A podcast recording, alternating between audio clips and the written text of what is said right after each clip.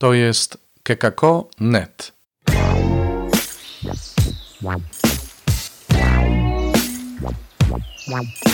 Poranny suplement diety.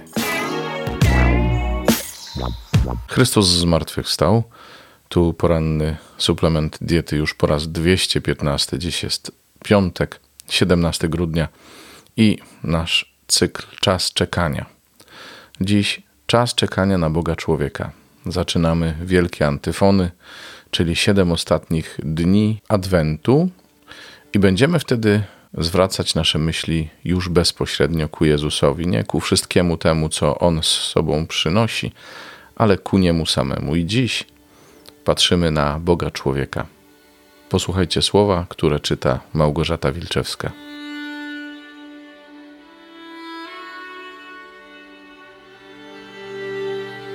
Księgi Rodzaju. Jakub przywołał swoich synów i powiedział do nich: Zbierzcie się i słuchajcie, synowie Jakuba, słuchajcie Izraela, ojca waszego. Judo, ciebie sławić będą bracia twoi, twoja bowiem ręka na karku twych wrogów. Synowie twego ojca będą ci oddawać pokłon. Judo, młody lwie, na zdobyczy róść będziesz. Mój synu, jak lew się czai, gotuje do skoku, do lwicy podobny, któż się ośmieli go drażnić? Nie zostanie odjęte berło od Judy, ani laska pasterska zabrana spośród jego kolan, aż przyjdzie ten, do którego ono należy i zdobędzie posłuch u narodów.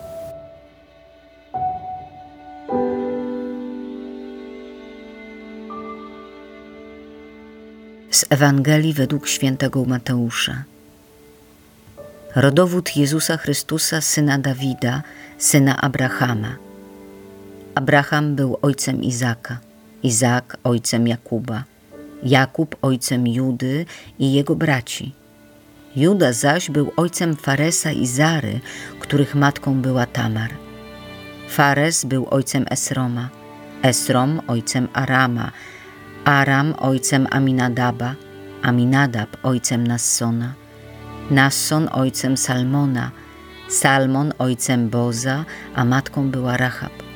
Boz był ojcem Obeda, a matką była Rut. Obed był ojcem Jessego, a Jesse ojcem króla Dawida. Dawid był ojcem Salomona, a matką była dawna żona Uriasza. Salomon był ojcem Roboama.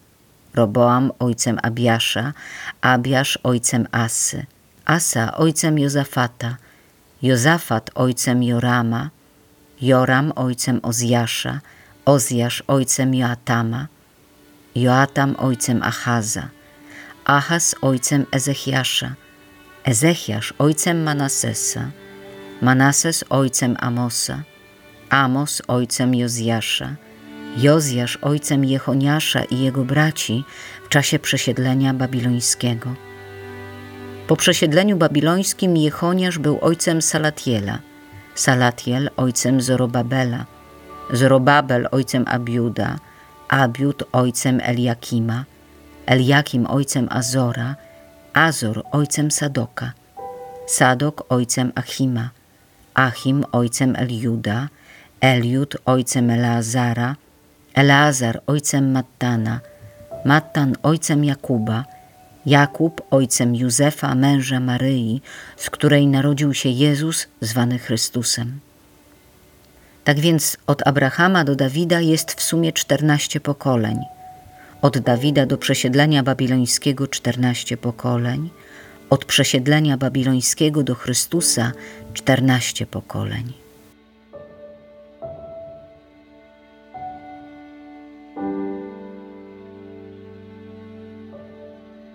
Czekamy na Boga człowieka, czyli na takiego Boga, który chciał się upodobnić do nas. Czytając dzisiaj rodowód Pana Jezusa, widzimy w jakim towarzystwie on wszedł e, do naszej historii.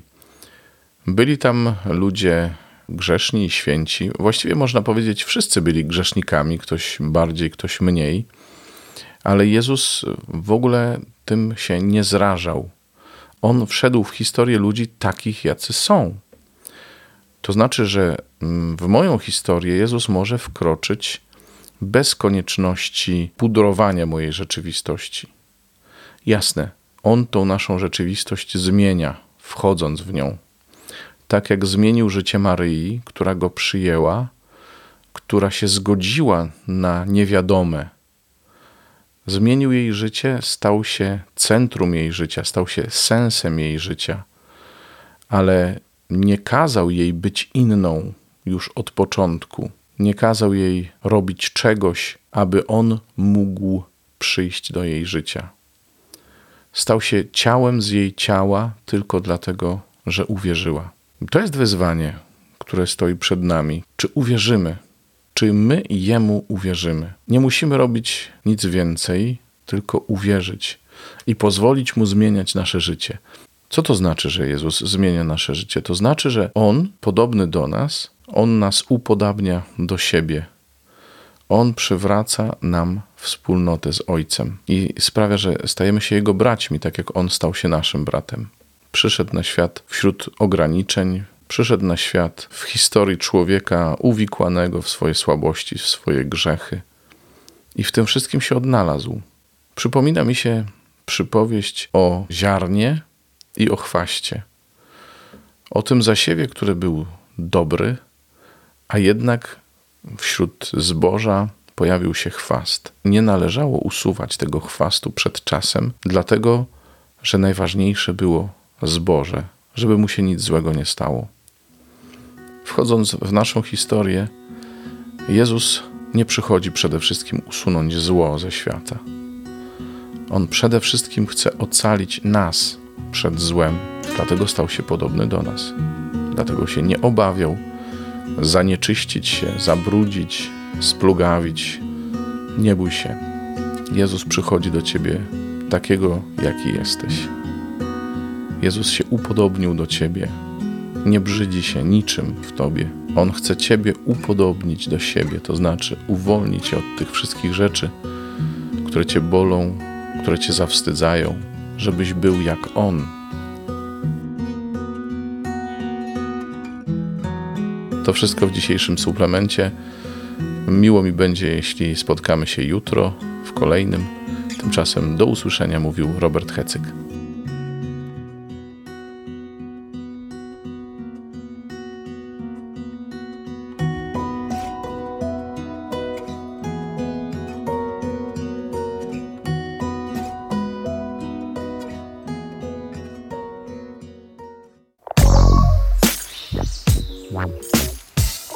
To był poranny suplement diety. Czytajcie Słowo Boże, dzielcie się nim, na przykład pisząc na adres redakcja małpa.kekako.net.